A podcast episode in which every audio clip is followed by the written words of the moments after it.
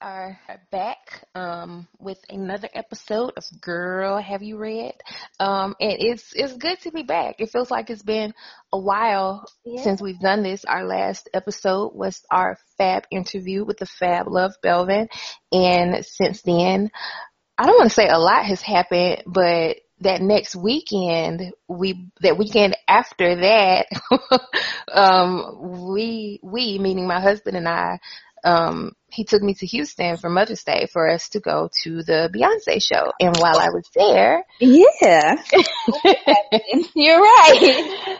while I was there, um, I finally got to meet Alex in person. Um, I got to meet her and someone special to her. I'm not gonna bust her out, but they're adorable. My bae. So I am gonna bust her out because they are adorable. Um, but and they actually went to the show too. We weren't in the same, we, we weren't, you know, we weren't next to each other or anything at the concert, but they went to the show too and a good time was had by all. We can talk more about the concert later though. Yes, always, cause it, it deserves conversation. Right. There say. was literally so much to talk about, but we'll save that for the end of the episode since that's not really, you know, on topic. Always. That's not topic. on topic at all. Yeah.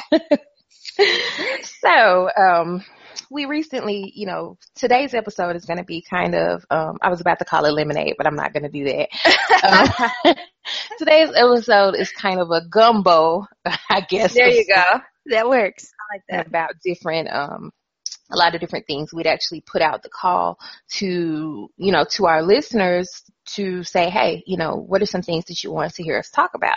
And we got, we got, we, we got a pretty good response. Some of the things, you know, uh, such a good response that some of the things we aren't going to be able to talk about today. So we actually have to, you know, do some more research and stuff into some of them so that we can, you know, kind of have a broad, um, a broad conversation on a couple of the topics, but we do have some that we are going to cover today. Um, up first, this is this is actually um, something that you know was suggested to us not when we not not in that um, not in that request, but this was actually something that someone said, "Hey, you guys should probably talk about that." Sheree, um, Sheree from Sister Girls Book Club, um, and there and book clubs is actually Black Book Clubs is actually something that was suggested that we're going to talk about in another episode, mm-hmm. but we want to, you know, we want to be able to put a nice list and stuff together. But, uh, Sheree's from Sister Girls, uh, Sister Girls Book Club. Sister Girls Book Club. I'm sorry. I, I got my, y'all know I got my words, I get my words mixed up. she, you know, she kind of broached the topic of, of, of refunds on Amazon. Um, and there was a good there was there was a point that I thought that was a, a, good point made. You know, when you go to a store and you buy something and you decide that you don't like it, you know, you have you you have a certain amount of time, you know, to refund for that. Actually, I don't you don't I don't know that there's a certain amount of time for to refund for that because I've returned uh, stuff. It depends on the store. Yeah, maybe that maybe that's what it yeah, is. Because I mean, Walmart will take back anything. Yeah. a story but about that, like, but I'm I'm not gonna. Oh God. no, no, I'm I'm not gonna tell that story for mass consumption. Absolutely not. But um, go ahead. What I feel like you've gotta like tell it a little bit now. Like I need some a little bit of details. Okay, so. so this and this happened a while ago. We had purchased a printer um, and we purchased it from Walmart. And we had the printer for a long time, and um, I can't remember exactly what happened to it, but we had always had problems with the printer. But you know, with some electronics, it's like, all right, we'll just work around it. Nobody, mm-hmm. we had already thrown the box away, and blah blah blah. Well, it got to be like a year and a half, probably two years later, and we were still having trouble with that printer. And finally, my husband was like, I'm taking the shit back. Well, he he didn't say it like that because he doesn't curse. But, but the that gist of it. I'm taking this back, and I was like, "You taking it back? We don't even have a box, a receipt, nothing." He's like, "Nah, they sold it to me. It's been a piece of crap since they sold it to me. I'm taking it back. And he took it back. And they gave him, they gave him his money back too. Did, he didn't have a receipt or anything and they still took he it? Have, he didn't have a receipt or anything and they took, Walmart would take anything back. Like, seriously. They take back anything. And, I, and I, was, I was just like, how do y'all even know that we bought that here? We could have bought right, right. I mean, we we did, but it's like we could have bought that anywhere. Maybe maybe that's why they gave it back to him. Maybe because I, I know some stores now. I don't know if they had this this um this capability back then, but I know some stores now. Um, even if you don't have your receipt, if you have the same debit card that you use, they can look it up. You know, mm-hmm. they can look it up with that. Yeah. So maybe maybe it was something like that, but he definitely didn't have a receipt and he definitely didn't have a box for this two year old printer that he took back. I think he was honestly just so frustrated. I don't think he really expected to take him back. I really think he just wanted to complain because, and I mean, rightfully so, like the printer was a piece of crap. So it wasn't like, you know, it wasn't like this thing had been working perfectly forever and then we just decided, oh, you know, we need this 50 bucks. Let's go, you know, let's, let's go, go return this printer. Like it, it had honestly been a piece of crap since we bought it, but yeah. They must, maybe they knew. Maybe they've seen like a lot of those come back. Maybe, maybe ah, that was the case. Come on, bruh, we'll take it. Maybe that was the because, case because I I have a refund. I have another refund story that is Beyonce related. but um, well, I booked our hotel for Nashville oh, because right, our tickets right. were originally for Nashville, and I waited, I waited so late to book the hotel that it was outside of the time that I could have gotten a refund for it. And I didn't really think anything of it because we were, we were supposed to be leaving literally the next week. Mm-hmm. And then Beyonce decided to postpone the concert until October. And I was like, not October. I have stuff to do in October. Like I, I can't do October. But anyway, well, I might do October, but that's, that's another, right now. That's another story. Might have to squeeze in October. Right now, you know, so I called basically, you know, long story short, you know, I'm trying to, you know, cancel these plans and stuff that we had surrounding that particular trip. So I actually, I called the hotel in Nashville and the person who answered, the, the manager wasn't in and he was the person, the guy who answered was really nice. He was like, you know, I'm, I don't think they're going to be able to do it for you, but, you know, but call back, you know, when you can talk to the manager, Just at least see what they can do. And I was like, all right, we can do that. So Call back when the manager in. Manager is a member of the BeyHive. Manager is also upset because the concert got canceled. Manager gives me my refund for the hotel, even though it was supposed to be non-refundable because BeyHive takes care of each other. Exactly. That's what happens. But ride or die, and they take care of each other. Right. That's why my, my application was submitted long ago. because I need that kind of support in my life. So Right. but back to back to the Amazon um refund. So um we I think that we've I think that we've talked about this a little bit before, you know, because I mm-hmm. think that I've even said, you know, I, I I don't personally just have a, a, huge issue with refunds. You know, like if you open one of my books, you get to, I don't know, 5%, 10%, 25% and decide, you know what? I don't like the way this girl writes. I don't like these characters. I don't like this. I'm not going to finish reading it. I want my money back. I don't care. Like, you know, I feel like, okay, you know, I get it. That's your right. But it's the other people who who the problem is with because this whole thing was born from this article from um a woman had posted, oh, yeah. an author had posted yeah. on her, uh, she had posted about this reader who had reached out to her to say that her books were, were too expensive and she was wondering if she could just list them for free because she's tired of having to purchase and then after she finishes reading the book. So she's basically just been treating Amazon like the public library or like exactly. like she she's putting down a security deposit on the book and then she's getting her security deposit back after she finishes. And, and the thing like, is like it wasn't even like the ladies books were expensive. Like they were like right. they were like two ninety nine three ninety nine yeah. books. Like they weren't like not not that it would make it okay if it was you know a nine ninety nine book but it invalidates your argument of two ninety nine to three ninety nine being too much. And to me, that brings up the question about, you know, about how we value indie authors. And mm-hmm. I mean, I kind of had to check myself because I think that on the same, on the same episode that I'm referencing where we talked a little bit about refunds before, I, oh, that was the pricing and pandering episode. I remember yeah. that, that's, mm-hmm. that was pricing and pandering, you know, how I, and I talked about, you know, how I'm not really cool. I'm like, I'm good on anything over five ninety nine, and I'm still good over you know anything over five ninety nine. Mm-hmm. But that's not related to if you're indie or not. I'm just good on ebooks that cost right. more than five ninety nine. Yeah. Personal in general. but I do think that some people think that, you know, if a book is produced by an indie author, I think that there are people who kind of think that it's inherently worth less. And Barca, it's just so disrespectful for her to come out and say that to the author. Right. Like, like, even if that's what you were doing, why did you need why? to tell me? like how how did you like did you think she was gonna like, you know what girl, you right, you can have these books for free. like no like this is like this is our you know, our career and maybe not the only career for some people, but how dare you? Like I was so disgusted after reading that that you have pretty perfectly pegged my emotions about the whole thing. Like when I got done reading that, that was my first thing. How dare you? Like, really? You thought this was okay to tell this author you should put your books up for free because I'm tired of the trouble it takes me to refund myself anyways. Like that's that's like balls of steel. I, it's either it's either balls of steel or just complete idiocy. I'll take number two. Or a combination. like like that's just a lot.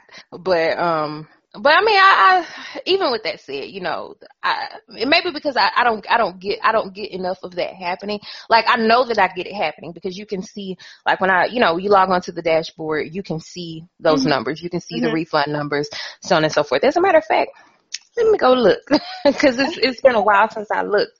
But um, you know, you you can you can see those numbers. You see, you know, you can see what it looks like, and you can tell like all of these people who refunded this book, it wasn't just because you didn't like it. Like, right. you know, I'm, I'm right. what, 21, 20, is it 21 or 22? I'm 20 something books into this thing. You know if you like my writing or not. Mm-hmm. You know, I don't think that anything that I put into a book is so super offensive that you suddenly decided, you know, oh, you don't want it now. Yeah. Right. Like, and I mean, of course, there are people who, you know, who pick up a book that, you know, I'm, it's the first book of mine that they've picked up and they decide that they don't like, you know, they don't like the way I write, so they refund it, whatever. But that, that's not what all of these numbers are. Some of these people are doing what this woman are, did. They're just treating it like, like I said, like it's the public for, library. Like, like, for authors like me that write, you know, quick short reads, like you can finish my book in a day easy. And so Right. That makes the ref I mean the refund policy at least even easier. Like, oh I'm done. Right. Let me just throw this back in the library. Like no. Amazon puts a does a seven day refund policy that I think is that I think is ridiculous. Um I don't I don't like that um because there are a few books um, that and maybe this is my own bias because I read fast. I read really fast. There are a few books that it's going to take me more than a day to read. What do you need a seven day refund policy on a book for? It should be based on how much of the book you've read. Mhm. Mhm. So that's the other thing. It's like, okay, you read his book, you get to the ending, you don't like how it ended. You still got to the end of the book. Right. Like you that doesn't just because you don't like the ending does not justify you saying, "Oh, I gotta nah, she better give me a refund for this." Like, no. Right. Like I I don't I'm not really fond of I'm not really fond of that either. Like, uh uh-uh. Like you can't go to the movies and watch the whole movie and be like, "Oh, that ending was so stupid. Y'all need to get my money back." Like they're gonna look at right. you like you're gonna get laughed out of the theater. You're gonna get laughed out of the theater because it's ridiculous. And in that same way, you know, the example that the example that I used was you can't go to a restaurant, eat a whole plate of food, and then ask for a refund on it because it was nasty. Right. Like you still devoured the whole thing, like regardless. You knew it was nasty when you took the first. I'll give you two or three bites. You know, first bite, oh, you know, it's not the best thing I ever had, but it's okay. Mm-hmm. Second bite, I'm not too sure about this. Third bite, man, you know, you know, no, I'm not gonna be able to do this. So it's kind of it's kind of the same. It's kind of the same with a book. Like if it's something so so egregious to you that you're not going to finish the book, I feel like that's something that you, it's honestly to me, it's something that you should be able to figure out from a sample. Mm-hmm. And that's the other. But I, I mean- a lot of people take advantage of the sample. Like the sample is a good chunk of the book. Like you can, you know, pretty much figure out if you're going to be in it or not by the sample. So why waste the time of? Not that it takes much, but why waste the time of downloading it just to refund it? Right. It's like that's just odd. But I, I got I got these numbers pulled up now, and I'm going to use last month because that was that that month was like a full because I have full numbers for that month. Amazing over it. But um, and I'll use pulling double since that was my latest release. It came out. Did it come out in April? It came out in April, didn't it? Mm-hmm. Mm-hmm. Okay. Um, 986 sold, 23 refunded. And it's like those 23 refunds, maybe, maybe they all just hated it. you know what I mean? Maybe they all just got part of the way through and hated it. Maybe. But, and I have no scientific reference for this. I think that some of those people just read my book for free. Yeah, yeah. And, I feel like the people that do it like habitually do it. Like Right. because it's not you know, it's not something you like try one time. Like no, if you know that you can do that, then you're gonna continue to do that. Right, and it's I mean it's it's it's theft, and that's essentially what what this woman was was copping to. You sit and you steal my intellectual property, and then you have the nerve to email me and ask me to to facilitate criminality. Like, no, that's, that's not what we're gonna do today. Um, but yeah, that's I, one. is, I can't even pretend to like be like, you know what? She's right. No, no. There's nothing about Right. that. There's no good point. There's no good point made. Like there were good points made in the conversation that happened around it, but right. the woman But in question, like, no. no, there's no, just no, like stop it. But Okay. it happens. What's our next topic? Let's talk about something happy. Oh, not happy. not happy. Uh, I don't even know how to address this properly. Are you gonna do? I'm trying to find the right words to okay, I can see that. I can see that. because I hate to call something what it's called on here. But okay, well, somebody brought up the topic of Amazon's market being saturated with quotes poorly written books, and um, I don't think a lot of people know the process of actually like submitting your book for Amazon, but it's really easy. If you've ever uploaded a document to anything, that's basically all you have to do. Mhm. And so I think that since people don't, I mean, people probably think it goes through like some, when you, I mean, when you submit, it takes a minute, but it's not like Amazon is sitting there reading your book to decide if it qualifies. right. And I don't think a lot of people know that. And so that's why you see what you see on Amazon, poorly written or not poorly written. Or I just hate the phrase poorly written. Well, I mean, I, because it's it's subjective, right? Like there Yeah. are books that I loved, and then I go back and I see, you know, I see other reviews for it, or I might recommend it to someone and they hate it, or I see reviews, you know, completely tearing it down, and I loved it, you know. And conversely, you know, there have been books that I hated that have five billion five star reviews, right, you know, exactly. because people loved it. And so, you know, I think that that's subjective. Um, and I think that they're, hmm, I don't think it's necessarily the quality that I feel, you know, is poorly done, but editing, I could definitely, I mean, I definitely see a lot of that in Amazon. I, I can agree with that. And, you know, I, I even, I have my own, I have my own struggles with editing, but I think that with, with that, I think that people, people who are not in the publishing industry, I think that they underestimate the cost of editing. Mm-hmm. cost of good editing. Um, I think they underestimate the. I don't even want to say the time it takes, but part. I think that that's that's probably part of it. You know, the time it takes. Um, and I don't think that. I'm trying to figure out how to say this last part, but it's like I'll, I'll use myself for uh, as an example. I reread like I'll reread my projects more than once. You know what I mean? Like I, I kind of out. I don't, I think that I just write in a way that, um, I write in a way that lends itself to not having just a ton of spelling mistakes and stuff like that. That's Mhm, just, that's just how I write. Um, but then from there, I have my beta readers who will go through and point out mistakes for me because they get it before I've done any editing. Even though I do kind of, I don't want to say that I self edit because it, it really is just with it. All right, like I'm not self editing, um, mm-hmm. but they get it before I've done any actual editing. So they'll point out mistakes to me when I go through and I, you know, I I make the corrections that they've sent me, and then I read it myself, and I still see mistakes. Mm-hmm. I correct those mistakes. Send it to someone who is specifically tasked with that. They correct mistakes. I read it again. I still see mistakes. It gets published. Someone, I, uh, uh, uh, an angel who an angel who cares about me after it's published reads it say hey christina you know i saw i read the book loved the book but i saw these couple of things. I wanted to bring them to your attention. Is that okay? Yes please send them to me. I appreciate it. They mm-hmm. see more mistakes. And so that's myself. That's at least four different beta readers. That's a proofreader.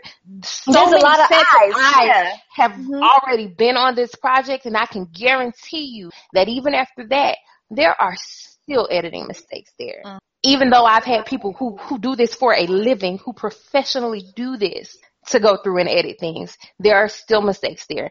And so I think that I'm not necessarily I don't know that I'm saying that I wish that, you know, that that that indie authors got a little more leeway with that. Yeah, I was looking as, like as a, yeah as a reader, like I hate seeing mistakes, but as once I start writing, I'm like, okay, I get it. Like it happens. right, right, right. You know, and I think that it's it's not necessarily that I think that oh, indie authors shouldn't have to edit or that you shouldn't be respond or that you shouldn't be held to task for it, but I think I think that it's first of all overblown.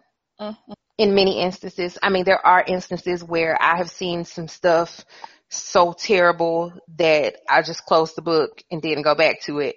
So, I mean, I get it, but there are some things that are just like you're you're making a bigger deal of it than it is sometimes. Mm-hmm. Like when I see stuff in reviews, like I've seen reviews talking about how, oh, this person needs an editor badly. This reads like it was written by a fifth grader. And I'm like, well, I read it and I Right. I, I got it. right. Like, if you I, take away from the story for me, then I'm good. But right, like I don't see that at all. And then something that I've noticed, um, is that I've been I've been accused of grammar errors for things that were vernacular.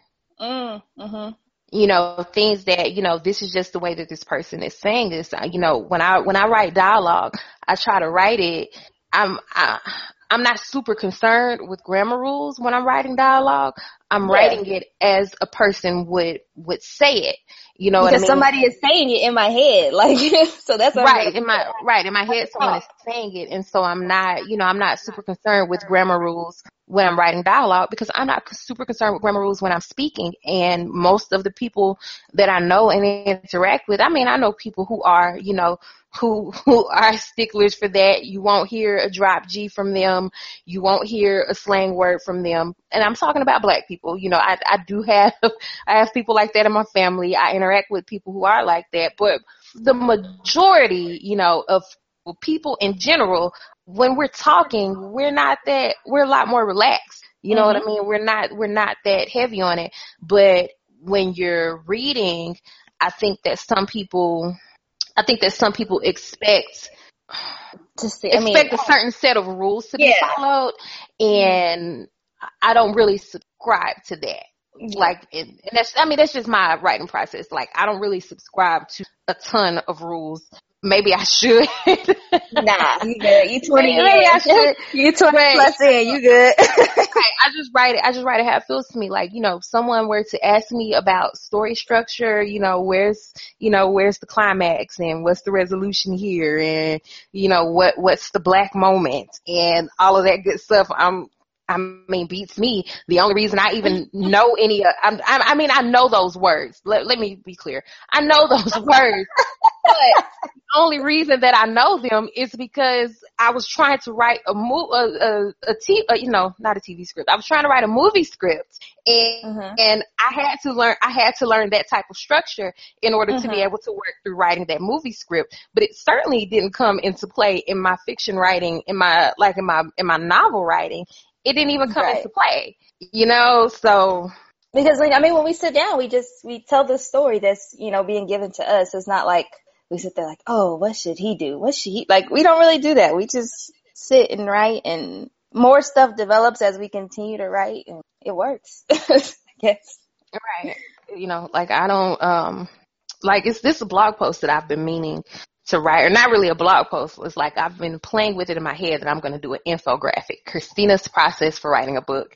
And it involves something nuts happening. And I'm, you guys are getting super exclusive super exclusive on a story that may not ever hit the market, but major killer, major killer.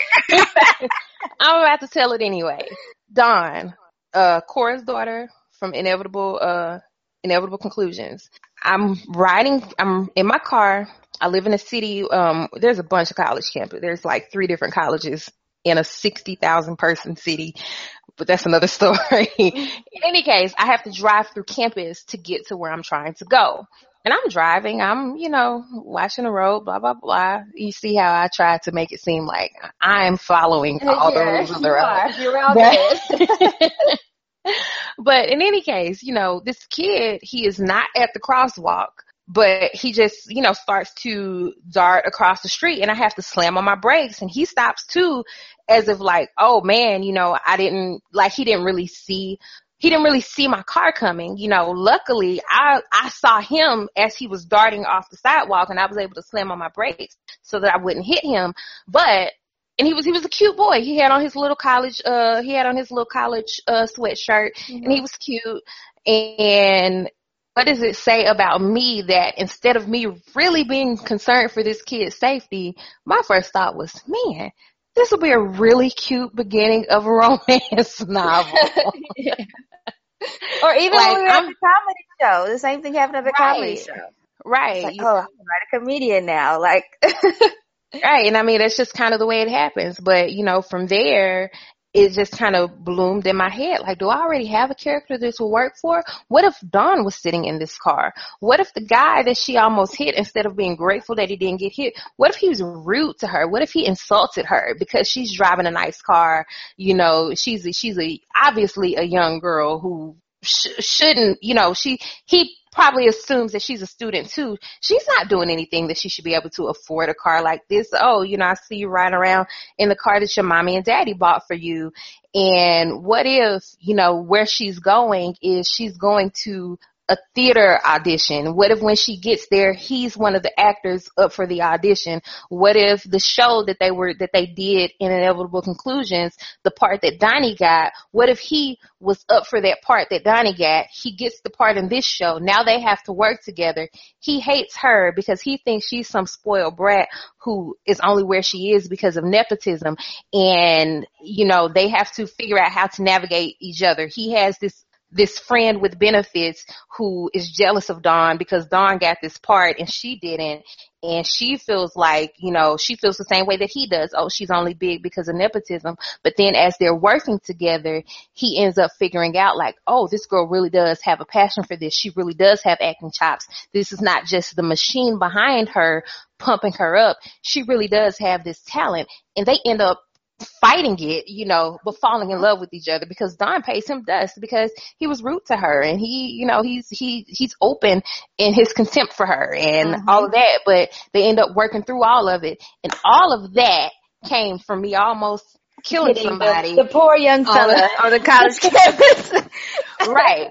And it's like, it just blooms in your head and, you know, you have these, you know, you have these characters where, you know, Dawn, she she she dislikes this guy, but at the same time, she likes the fact that he doesn't coddle her like everyone else kind of does. Like mm-hmm. she's like her mother, Cora. Cora pushes Dawn, but she still protects her to a degree. This guy, he's someone that she has to kind of prove herself to and it's refreshing for someone to not for uh, for a man who she's attracted to to not treat her a certain way just because she's a celebrity in a world where you know she doesn't know who's going to be trying to use her or do this or do that. And it's like it just all kind of floods you. And then a large part of my writing process is would be a picture of me just sitting on the couch with a bag of cracklings and, and a can of and a can of sparkling water it's just me sitting on the couch, seemingly doing nothing, but in my head, so all of this stuff is happening. Yeah. So, which is actually one of the one of the topics for today was somebody asked about our personal writing process. So yeah, my personal writing process involves a whole lot of thinking, yeah. a whole yeah. lot of thinking, and then thinking and thinking and thinking some more, and then I beat my friends over the head with what I've been thinking about. Um, and I give them, I tell them vague things about the story to get them to ask me questions because if I don't know the answer to the question, I have to figure out, okay, well, mm-hmm. why does he, why does he hate Dawn? Okay, why does he hate Dawn? Why did Donnie get the part over him?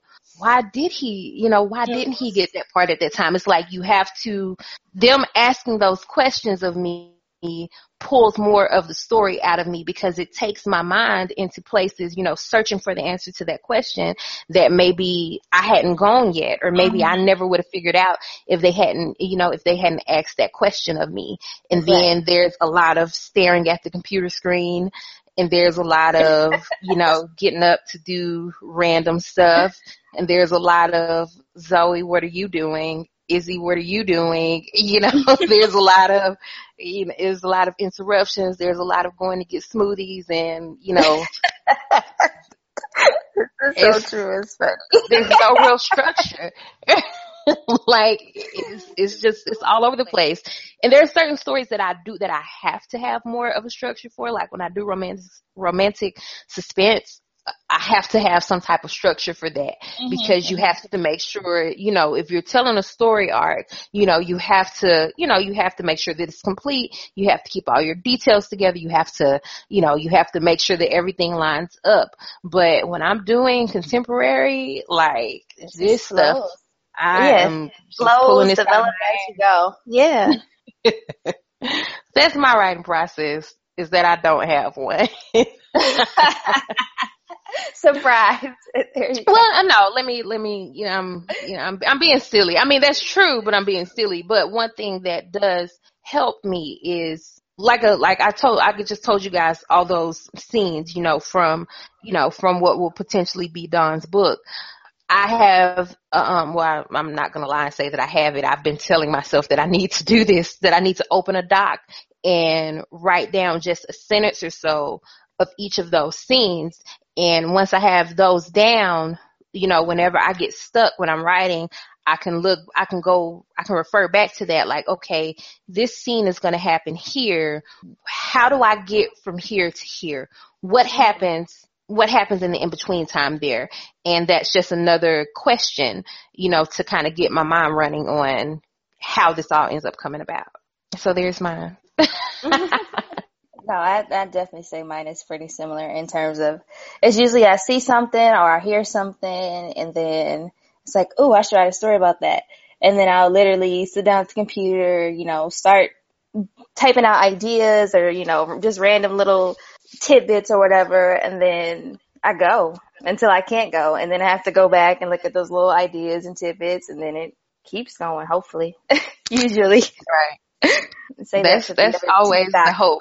Like, please let this keep going. Please let it keep me going until I get to the end. Because I mean, like, oftentimes, even when I do start a story, like I kind of know how I want it to end, but I don't know for sure. Like, I I've, I rarely know how a book is going to end when I start it.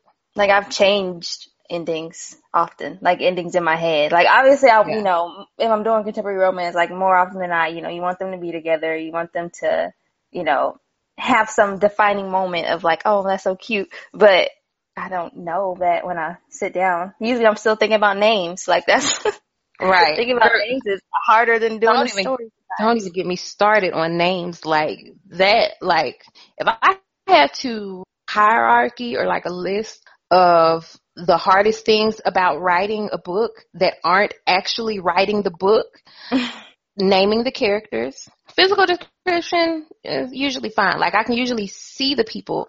Right. It's just their name, you know, because you want mm-hmm. something that, you know, where the two names flow together, first of all, um, that they're cute, that they're age appropriate, that it won't sound stupid, you know, if this person is saying it during sex.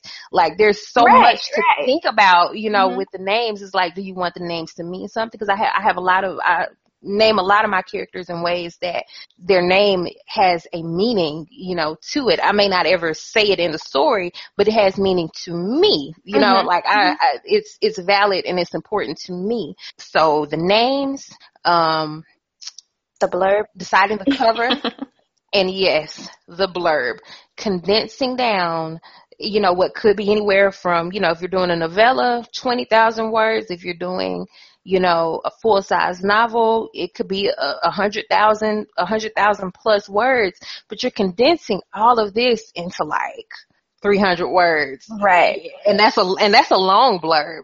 You know, 300 mm-hmm. words is a long one.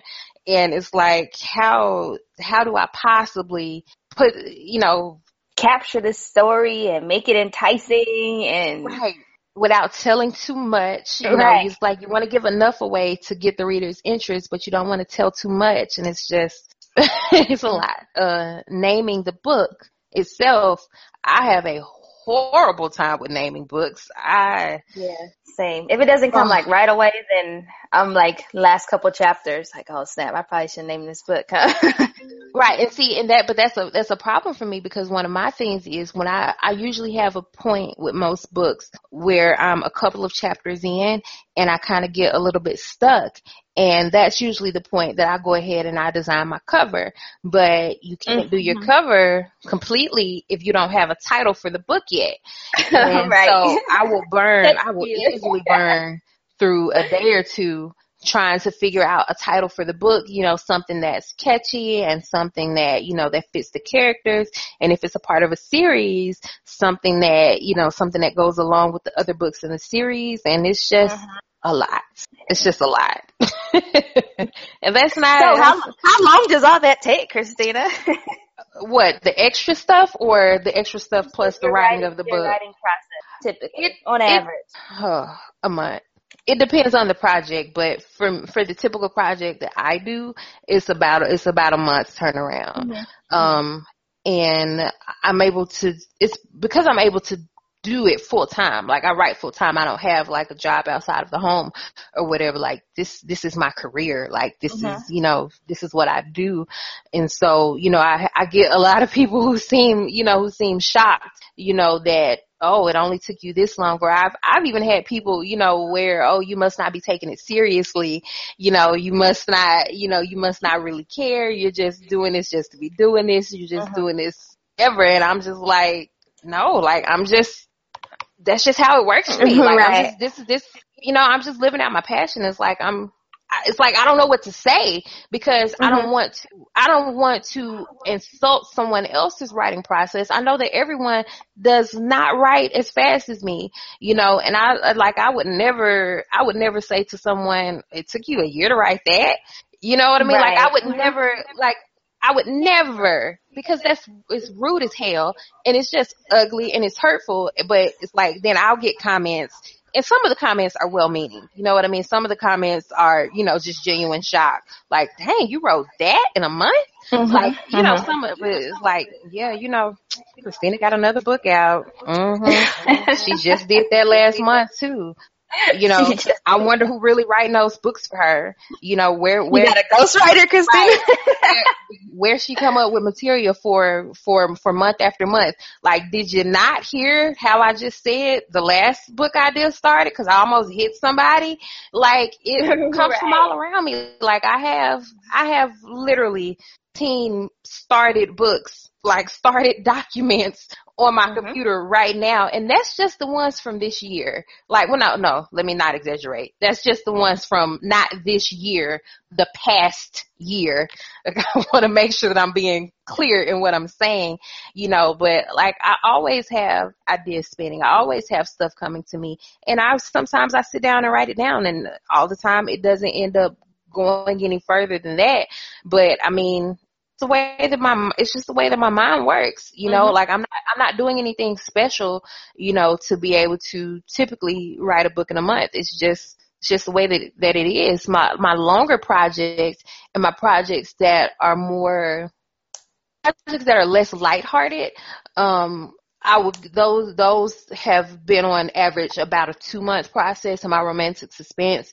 That's like a two month process because it takes a little more. It doesn't, it flows, it doesn't flow quite as naturally for mm-hmm. the romantic suspense because there's so many details that you have to keep up with. Right. And then for the, the projects that are not, you know, that are not quite lighthearted, like Inevitable Conclusions, Inevitable Seductions, it's just a heavy emotional toll. And there were days that I just needed a break mm-hmm. because there was a lot happening. Um, those books, those projects are longer than my typical project. Like those projects are, I think, uh, 75 and 80,000 words, something mm-hmm. along those lines. So they're longer projects, but you know, my shorter projects, like I think I said, um, on one of the previous podcasts, getting schooled took me two weeks to write. Yeah, I remember that. And that was, you know, like, you like in the middle of a project and stopped that project. right. I stopped it to write getting schooled and it, it took me nothing. Pulling doubles, pulling doubles, I can fairly say how long pulling doubles took me because I started it and then I had to stop to do something else and then I started back up and then I had to stop to do something else and then I started mm. it back up and then, you know, spring break happened and I was doing stuff with my kids and we started remodeling the house and it was just so much going on that I don't think that it's hard for me to say for sure how long that book took, but I think in actual work time, maybe six weeks for that one. I think that that one, you know, that one took me a little bit longer. Um, and part of that was the pressure to, was the pressure to write something that lived up to the hype. And I, will call it hype. The hype that, it was that, hype. Yeah. Middle school was everything. Oh, no, I'm, I wasn't. Everything. I wasn't saying that as a compliment to myself. Oh no. I didn't mean that it as a. Compliment. Hype is a good thing. When is hype not a good thing? Well, sometimes hyping is a good thing. Yeah, sometimes right. hyping is a good, isn't a good thing. And I wasn't saying, I wasn't complimenting myself when I said that. Well, but, I'm going to compliment you. So whatever. And I'm going to act like it didn't happen. As I, I always do. Um, but but no, like on on average though, now that I've ran completely off topic, on average, I would say about a month for me. Yeah, that sounds. About what about you? I, about the same. Maybe a little longer. It usually just, I mean, as long as the characters keep talking to me, like it's nothing for me, you know, to flow through and get it done in a month or three weeks. And I mean, for a while when I first started writing, like I was able to put out a project every month. And so, you know, it's not it doesn't take long. I say a month, maybe a little over a month. Yeah. But I think but you, you say when yeah. you, what? Go ahead. Oh no, I was saying you said when you first started writing, it was nothing to you know to pump it out because the characters would keep talking. And I was just gonna say mm-hmm. like, that's, that's part of it. It's like it's like I don't. I, I maybe shouldn't say this on the podcast, but I'm gonna say it anyway. Like I've been kind of thinking lately, you know, how much I miss the way that I wrote before. Like there was less pressure, there was less, you know, there was less, I need, there was less of an idea of a self-imposed pressure and a self-imposed idea that, you know, I need, this book needs to be this or this book needs to be that or this book need, needs to, you know, it needs to be as good as, you know, as good as my last one. And if it's not mm-hmm. as good as my last one, you know, that means that, you know, that I did something wrong or blah, blah, blah, blah, blah. I think that, you know, you mentioned about the characters talking. I think that now that I'm so many in, there's so much other stuff it's like crowding that it makes it harder to hear the mm-hmm. characters. Mm-hmm. It's like I would I would be sitting feeling like you know I wish you know I wish that I could get you know get that same magic back those days that I could sit and write eight thousand words in a day. And now right. you know mm-hmm. it's like it's hard to get through a thousand because it's like the crippling self doubt is it's just hanging all over you, you know. And it's like I wish that I could go back to that time, you know, where you know where I, I wasn't as concerned. Um, and I think, I think that, um, I think that as I'm getting older, it's like it's almost like like a switch flipped at 29. Like I know they say that you know that's at 30 that the that it really flips. I think that I'm starting to have like a little preliminary, um, a prelim a preliminary loss of fucks like they say that at, at 30, you know, you lose all your fucks. Like I think that I'm having a preliminary loss of them, you know, where I'm starting to get to a point where I mean, obviously, you know, I care, you know, I care that what I'm writing resonates with readers and I care, you know, I, I obviously I care what the reader thinks, but it's it's starting to become more for me again. Mm-hmm, you know, mm-hmm. I mean, it, was, it was always for me, but I'm trying to it, it's more of an accomplishment to say I completed this project and I'm putting it out for the masses than it is to say, oh, I got so many five star reviews. Like, oh, they're nice, but right. they like that can't be the focus. Like, right. It's it's like now it's more for me about you know I'm getting back to you know caring more about happy with the project? Am I mm-hmm. happy with how it went? Am I happy with how my characters, you know, with, with, with how I portrayed them, so on and so forth? Did it come across as I wanted to, as I wanted it to come across? That's more important to me than, you know, than like you said, so many five star reviews or blah blah blah blah. Not that that's not an accomplishment, because when I see it, you know, right, I, it, it happy. But at the same time, like it's it's like it's not really about that so much. And I think Especially that because, like, as a as a new author, like I think about when I put my first project oh, out, it means so much. yeah, to like have somebody validate your work, like the first, you know, real, like mm outside of like people, that you know, beta readers, whatever. But like that first five star review is like, oh man, like I can really do this. Like somebody other than me really likes this. The first five star review from somebody that you don't know. Right, exactly. and, that's, and that's not even, and that's, and that's not even to say that your friends will lie to you because I, I surround myself with folks that's not gonna lie to me. Like I have, I have one friend who I think that there are very few of my books that back when she was rating on Goodreads, I don't think she had ever given me above a three star. And I, that, like, that wasn't personal. Like that's just, you know, just her thoughts. And I, and I loved her then. I still love her now, you know, but I try to surround myself with people who aren't gonna lie to me. But it's, it's a different feeling getting a five star review from a complete stranger. Mm-hmm, mm-hmm. Cause it's like, oh, somebody I mean? found me. Somebody spent time right. reading my book and then they had extra time to go actually talk about it and tell other people how much they right. enjoyed it. Like that's a lot of steps in my head. Right. It's like your friends, you know, you've maybe, you've maybe talked to them about it. You know, you've maybe given them more insight into the characters and into the story than ever actually went into the book. And so they, and because of that, they might actually have something, you know, like you may have given them a little tidbit from the character's backstory that didn't get put into the book. And so when they're writing their review, they're writing it from the basis of knowing this information, you know, about right. it that mm-hmm. maybe uh, uh, unbiased. I, I say unbiased, but whatever. I'll let it stand. I can't think of another word right now. but um, you know, that maybe an outside reviewer wouldn't have that knowledge. They wouldn't have that knowledge that your friend has, and so mm-hmm. you know, it's just a little different. It is. It is. But now, oh, I forgot what I was going to say was it's easier for us as indie authors to put our books out faster than somebody that's traditionally published.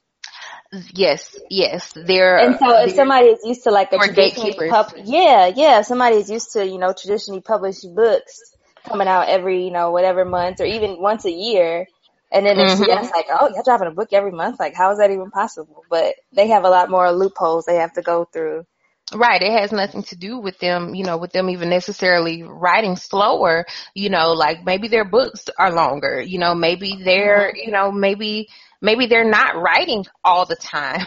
you know what I mean? Right. Like that. Or, I mean, they go through like lots of different rounds of editing and editing for different reasons, not just grammar stuff, but what kind of stuff, you know, holds up to our publishing company yeah, their company standards. You know, there are certain things, you know, certain, you know, certain wording that they can't use or certain scenarios that can't happen, different things like that. And they have a lot of, you know, they have a lot of stuff like that that they have to kind of, you know, that they kind of have to overcome. Mhm.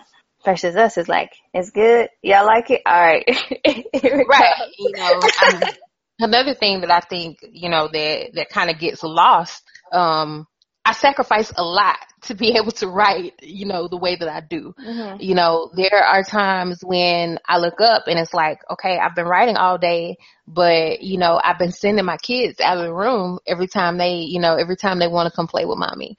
You know, there are times that I realize, you know, my husband went off to work and came home and, you know, yeah, I fed him dinner, but I haven't said a word to my husband mm-hmm. all mm-hmm. evening. You know what I mean? Mm-hmm. And that's the type of stuff it's like it's it's not you know it's not an everyday thing i still you know i still engage with my family i still engage with my kids and engage with my husband and all of that but you know on a day to day basis sometimes i'm sacrificing that you know to you know to be able to and i mean it's really, to try like, to put these words down yeah yeah when you're really chasing it you you lose track of time and you really don't realize it until after it happens like dang like when the last right. time I talked? Like Right. When is the last, not even just necessarily when is the last time I talked, when is the last time I ate anything, when is the last time I mm-hmm. drank water.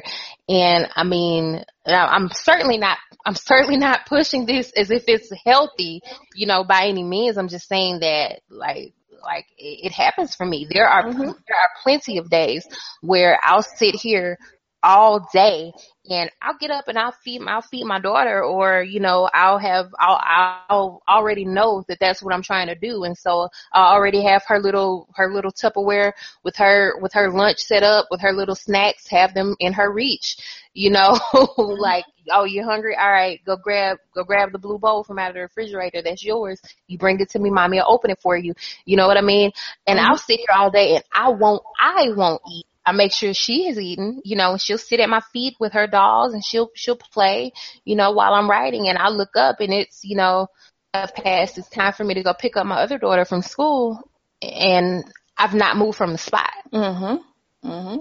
You know, and so it's kind of like, I don't know. It's like, it's I weird. It's weird because it's like, it's like, oh yeah, I'm getting all these words. And it's like, oh dang, like what else is happening in my life? But it's like, this is my career. So, you know, it's okay for me to, spend this amount of time with it.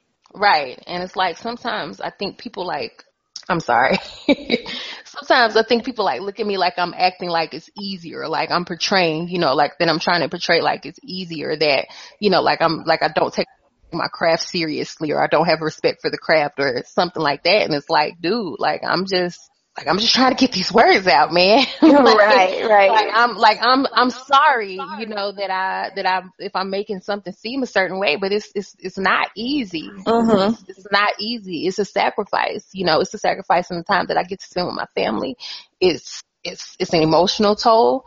Um, it's a physical toll. You know, the days that I've sacrificed the working out, I haven't done. I, I'll, you know, I'll give myself credit that I haven't done that lately because I've been trying to, you know, because because I've because I recognize that that's not a healthy way, you know, to exist or a healthy way, you know, to to get the words out. Mm-hmm. You know, I mm-hmm. haven't been doing that, but yeah. I mean, often, you know, it's it's a it's a physical sacrifice, it's a mental sacrifice, it's an emotional sacrifice, it's a social sacrifice. You know, there's so many days that I've been invited somewhere and uh, most of the time I'll I'll bite the bullet and I'll go. But while I'm there, it's you know, like, oh, I want to go right. Like, yeah. Right. I want to go right. Like, no, I don't want to go kick it anymore afterwards. I went to, I came to what you asked me to go to. Please let me free now so that I can go write the scene that, you know, the guy behind the popcorn counter is staring at that girl over there and now mm-hmm. I have a scene in my head about a dad, you know, seeing this guy staring at his daughter and it's like, nah, the guy that works the movie theater can't date my daughter. His ass, my daughter, his ass smell like popcorn. I ain't gonna have my daughter smelling like popcorn. She can't see him anymore. But then I told her she couldn't see him anymore. Her ass came through the door smelling like popcorn. Get your fast ass in here. I know where you been. You know what I mean? It's like that's how easy it happens. Right. We're trying to enjoy so the movie. We're trying to enjoy the movie and all of this is happening in my head, you know, and I mean, it's not like, I don't want to call it a burden because I have a passion for it, but it's like sometimes it is. It's you, you have to learn how to manage it. Like you really do have to mm-hmm. learn how to manage it. Otherwise it'll completely take over. Like I've learned that if something's in my head, I just need to put it in my notes and move on. Like at least for the moment. If, if I come back, if I feel like the the need to come back to it, then I know that's something I should probably start chasing. But I yeah. can't attack everything that I think about because otherwise I wouldn't have time for anything else. Yep. That's exactly it. And you know, you have to kind of figure out how to how to balance that, you know, and that's something that I've been working on. I know before we started, before we started recording, like I was just lamenting about how, you know, I haven't really written anything in like a month. But in that month, I've also, you know, I've gone to Houston with my husband and we have, you know, we pulled up the carpet and we put down hardwood floors and I painted and yeah, I painted my daughter's room and we bought a new comforter for the bed and my garden is thriving. You know, there mm-hmm. are other things, you know, in my life that, you know, that I've been able to do because I haven't been so super focused. And I mean, mm-hmm. you know, I do, I do need to, you know, I do need to get focused back in. I do need to, you know, I do have a job. My job is writing, so right. I, you know, I can't, I mm-hmm. can't act like I don't have a job, especially with, you know, the things, you know, the goals that my husband and I have, the things that we want to do. You know, I need my job, but it's just finding the balance of making sure that, you know, making sure that everything else doesn't get neglected. And I think about authors who, who work full time, you know, and have families and it's like, of course, you know, of, of course you're not putting out a book every month. When mm-hmm. would you? Exactly. Like when, when would you, you know, when would you have the time? I know some people have, you know, have some flexibility with their jobs. But I'm talking about people who don't have, you know, who don't have any flexibility like that with their jobs, you know, and who have, you know, a, a kids and, you know, families and stuff at home who have to, you know, who might have to take care of a parent or something like that. It's like, no, like, dude, she just put out a book. Leave her alone. You know, she has stuff right. to do. Mm-hmm. You know what I mean? Like, exactly. but I mean, I love it. Like, I, I, I love it. it's, it's, like your boyfriend, you know. Right, it's like your boyfriend, you know, you sit up with your friends and you tell all the bad things, but then, you know, you just kind of remember there's plenty of good too. It's like, you know, yeah. Definitely. All right. So, um, we did, we did, we did writing process. Um, why did you start reading romance? I, that's a really good question that I, I'm trying to even think, like I know when, and I'm trying to think of where the book, like did I, I didn't buy the book myself, but maybe my mom had a book laying around. That might have been I think my mom might have had a book laying around that I started reading and was like, ooh, and then that just kind of snowballed into, yeah, yeah, into me reading other romance books. But yeah, it was Eric Jerome Dickey, Milk in My Coffee. And Mine I was, was myself. Mine was Eric Jerome Dickey too. Mine was actually uh, Friends and Lovers, and to and to date, that's still one of my favorite books. Period. Not just you know, not just of his, just one of my mm-hmm. favorite books. Period. I actually named a series after that, after that, um, after that book. But I was way, way, way young. I was way young, and um, my library at school, um, I had read everything that was, you know, that that was meant for my grade, everything that, you know, that interested me. I'd read all the Nancy Drew, I'd read all the Hardy Boys, Boxcar Children, Babysitter's Club, Babysitter's Little Sister, right. uh, the, the, the Charlotte's Webs and the, um, the Little House on the Prairie series and, you know, I, uh, Ramona and Beezus and uh, um, some of those I'm naming that, that came a little bit later. But in any case, you know, I, I had read it all, you know, I, I had done it all. And it was just a point of, why are they calling me? I'm sorry. I, I know I'm easily distracted. My phone started ringing, but um, I had read all of those, and so I moved on from school library. The school librarian, you know, she she um on the weekend she worked at the public library. Mm. Um, and she told me one day, you know, I'm going to bring you some stuff. Like she, I'm not sure how she finagled it, but she got my information and stuff to sign me up for like a public library card. Cause we lived out in like the country and I took, I was bused in, you know, and I was on the bus 45 minutes, you know, there 45 minutes back. Mm-hmm. Like that's just how far in the country we live. I didn't really have a way to get to the public library, you know, even it was a small town to begin with. It's like the town, I think maybe has like 25,000 people. But then where I lived, you know, was maybe 500 people. You know, I didn't really mm-hmm. have a way to get to the public library. So she's like, I'm gonna get you some stuff. I got you. You know. and I was maybe it is a white lady. The cute I know she's adorable. I cannot remember her name for I cannot remember her name for the life of me, but her face is very clear in my head. Little blonde white lady with frizzy, like curly hair. And she's a cute little lady too. I remember her so well. I cannot remember her name. But what she brought me was she brought me friends and lovers. She brought me Flyy Girl and she brought me um I want to say it was something by like Terry McMillan. Like I don't think it was Disappearing mm-hmm. Acts. I think it was it was something else. It wasn't Disappearing Acts, but mm-hmm. they were completely age inappropriate. They were completely. I got, I got something for you. but you know, but she knew she knew that I was looking for black characters. And you know, we're mm-hmm. talking about you know like even even now you know we're just now starting to come into a time where finding you know black black girl leads in books, you know, in books that are meant for 12 and 13 year old girls. Mm-hmm. Like this is still new. Back then it was basically non-existent. Like I'm trying to think of maybe what year it was. I was born in 1987. So this had to be like early 2000s, you know, early, late, late 90s, early 2000s, you know, it was based in, in a, in a primarily white city. So it was basically impossible. And so she was, she was trying, you know, I'm, I'm giving her that credit that she was trying and I appreciate her because that's what really sparked my love of romance. Like mm-hmm. I read that Eric Jerome Dickey and I read Flyy Girl and Flyy Girl was messed when I read that. And then, you know, I'm reading, you know, I'm reading B-More Careful and I'm reading, you know,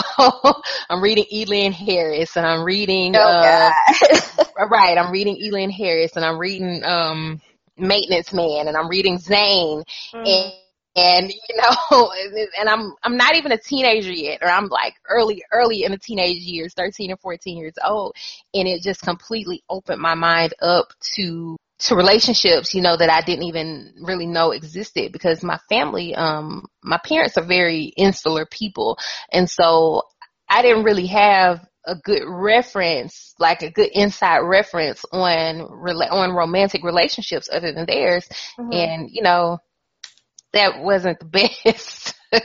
like that wasn't like the best example, but and and that's, that's not to say you know that the ones in the books were the best examples either, but they were different they were than different, what I was. Yeah.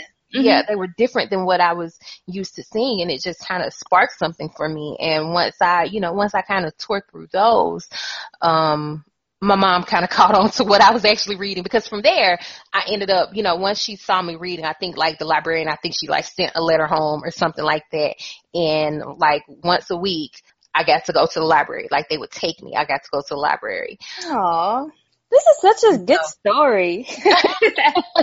but that's how I ended up being able to start checking out what I wanted to check out. And it comes like, it kind of brings back around to me being that little girl who was desperate to see black characters and I was able to find them because that library, they had a black section you mm-hmm. know, and even though, and it's like, I still, I'm to this day, I'm grateful for those librarians who, you know, white ladies in a white town, you know, but they stocked their library, you know, with, because, because the pop, the population was there, black people were there, and I think, I think that now the population is actually more heavily black than it is white, hmm. but back then it wasn't, you know, um, but they stocked those books, you know, because the interest was there, the people were there, and the interest mm-hmm. was there, and you know, I'm I'm grateful to them, you know. I, But after my mom figured out what I was reading, she you know she kind of put a stop to it. and so and I you know I, exactly. right, I kind of you know I kind of got into you know into Quiz Bowl and you know I was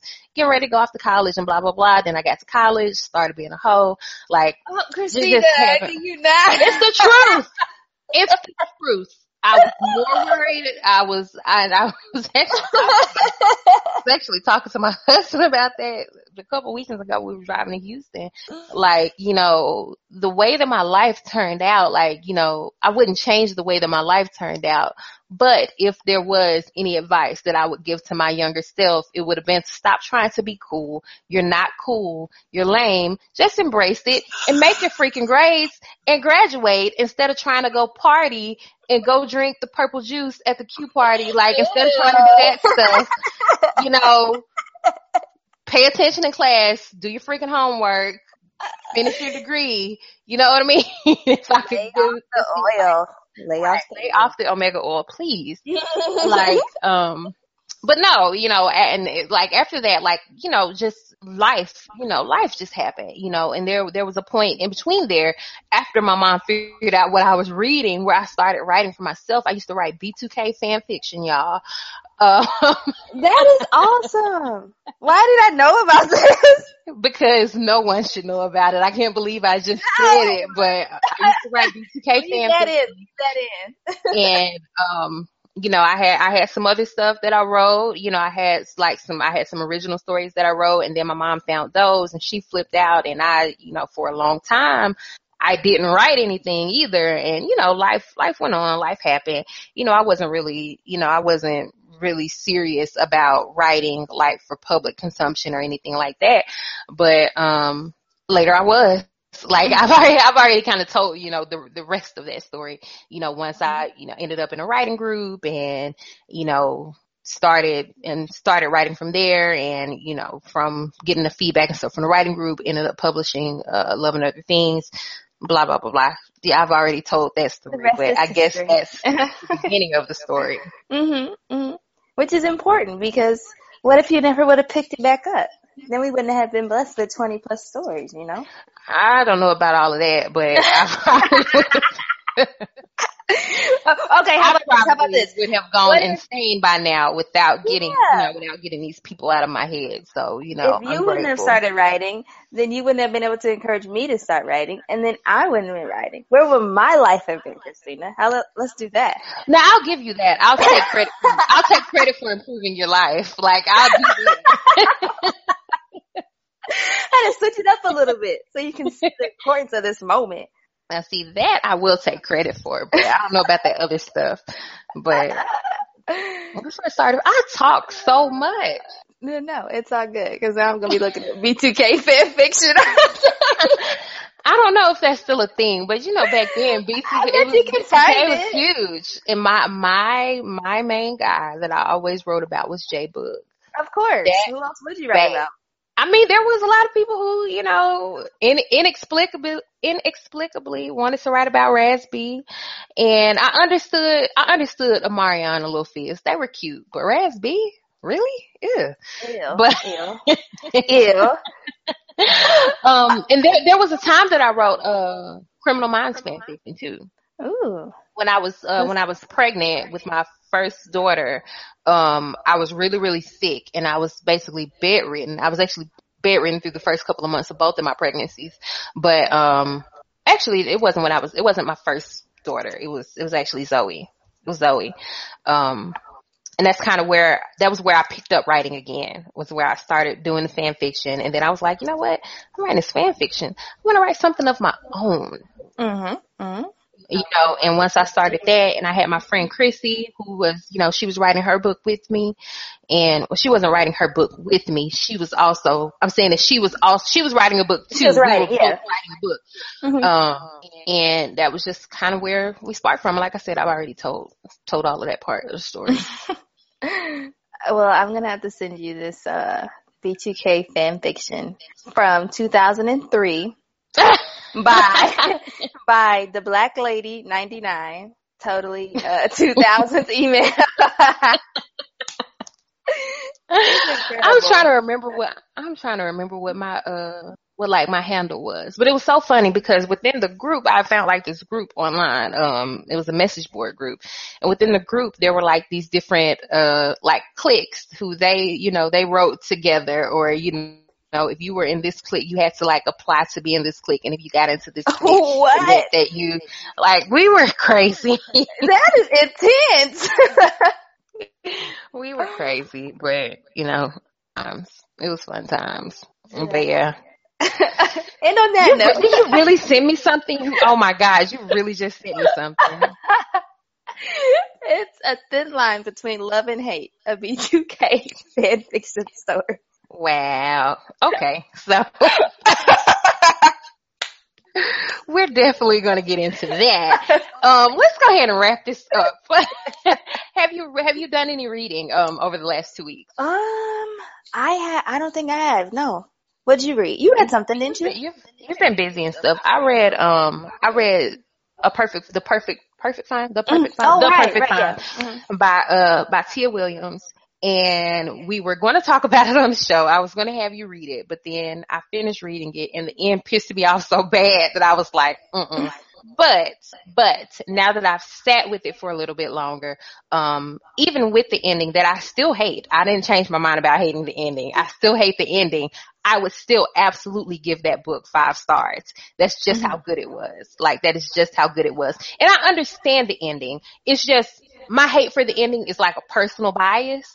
And so like anybody who's listening to this, like don't, don't let me hating the ending because of my personal bias sway you. The book was a great book. Like the book was an excellent book. I'd actually been, I'd actually been seeing it and I'd been meaning to read it for the longest time, but I was concerned. I was concerned that it wouldn't have any sex scenes in it. Um, and it's also written in third person, which I have another bias against. So I had to come overcome, uh, my bias against the third person. And I mentioned it to a friend who read it and she was like, there's sex in it, Christina. It's, you're, you're, You'll be fine. You'll live. it's fine. There's sex in it. And, and the sex that's in it. Oh my God. It could get five stars for me just based on the sex, but well then. it's really good. And I was I was very easily able to overcome uh my third person bias because Tia Williams, you know, she's just a good writer. Like the writing is just good. Third person or first person, it's just good writing. Um and so it was easy for me to overcome that bias against it. Um and it was really funny. It was really sexy. Um you can tell that Tia Williams is um you could tell that she's kind of like an expert in her industry. You know what I mean? Like it, like it felt like that. Like the book is based around this lady, uh, Jenna, who is kind of re-immersing herself into, uh, into the fashion industry, but like in a fashion journal, like uh, on, a, on a journalism, uh, type of thing. Um, and you can tell that Tia knows a lot about that. Um, but it, it didn't feel cumbersome, but you can tell that she knows a lot about it. And the hero, oh my God. I love him so much. But it's, Clearly. it's, it's an older, it's an older woman, younger man, um, and another really, another really positive about the book was that, um, like you know, some uh, uh, a complaint, not a complaint, but something that I noticed with authors who are not of the age range characters who are in their 20s, the characters don't feel like they're in their 20s. They feel like what What somebody someone who is not in their 20s thinks thinks people in their 20s sounds like No, I know exactly what you mean. Mhm. like it doesn't read authentically, you know, or they read like characters who were in their 20s in the 80s, like it reads like that. That's not what happens in the Perfect Find. Like her twin, her younger characters, like they read, they read like younger characters, and I, it reads really authentically. Um, I love that it was a black romance. I love that it was, you know, both main characters were black. I love that Jenna had black friends and they were, they did, I don't really remember them using like a lot of slang or anything like that, but like in the way that they spoke and their mannerisms and stuff like that, they felt black without feeling ratchet or ghetto mm-hmm. or anything mm-hmm. like that. They still, but they still felt authentically black and they were nuanced and they were colorful and I just, there's not enough good thing, even though I did not like the ending, you know, I'm just, I'm just gonna be honest. I didn't like the ending. I still overall loved the book and there's like not enough good things that I can say about the book. So I was, I was really, really happy. Yeah, and also just uh, shout out to Tia Williams, period, because her article about why aren't there more black women in fiction was featured in Cosmo. Yes. And it's a great article. Yes. You can, you know, type her in, uh, on Google, Tia Williams Cosmo, and it'll come right up. And it's a really, really good read. So we'll, uh, tag that in the post as well. Yeah, there was actually someone who had posted like an excerpt from that article before I, because you sent me the whole article before I, before you sent me the whole article, I had, someone had tagged me in like just an excerpt from it. And that's what put me, that's what put her on my radar. Um, mm-hmm. Um, and that was maybe ago. I'm not sure the book was out yet. I'm not sure the book was out yet. I have to look at when the yeah. book came mm-hmm. out. But they tagged me in that. And it was something about how, you know, just because the characters are black doesn't mean that the book is going to be about the struggle with the black experience yeah. or something like that. And that was something mm-hmm. else that I appreciated about the book. This is about Jenna, you know, this is about Jenna reestablishing herself and in the, on the way, you know, she ends up, you know, she ends up kind of finding love.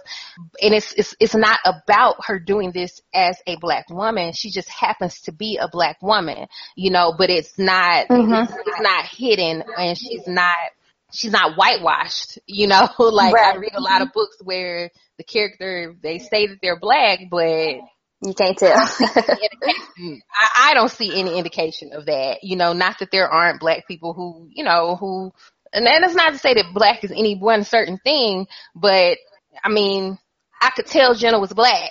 Like, even if I hadn't, you know, even if I hadn't, I didn't have that cue of what her skin tone was, you know, she read like a black woman, mm-hmm. noticeably, recognizably, you know, and I appreciated that. I mean, again, I, I like I I can't say enough good things about the book. And I, you know, now that I'm out of my feelings about not liking the ending, I can I can I can admit that. I you know, I was the book was the book was the book was good. I think that the end of it, you know, kind of skewed my feelings for a minute. And I didn't do anything crazy. Like I didn't, you know, I didn't um I didn't review or anything like that, you know, and now that I've, you know, now that I've stepped away, like I feel like I appreciate it more and now that I stepped away from it definitely give it five stars. I would definitely call it a recommended read. Like, definitely call it a recommended read. but yeah, okay. I, I well, I guess we should. Uh, we can wrap it up. yeah, I think we've we've been talking for a long time. It's like one o'clock. I did not expect this. Yeah, I did not expect this to go this long.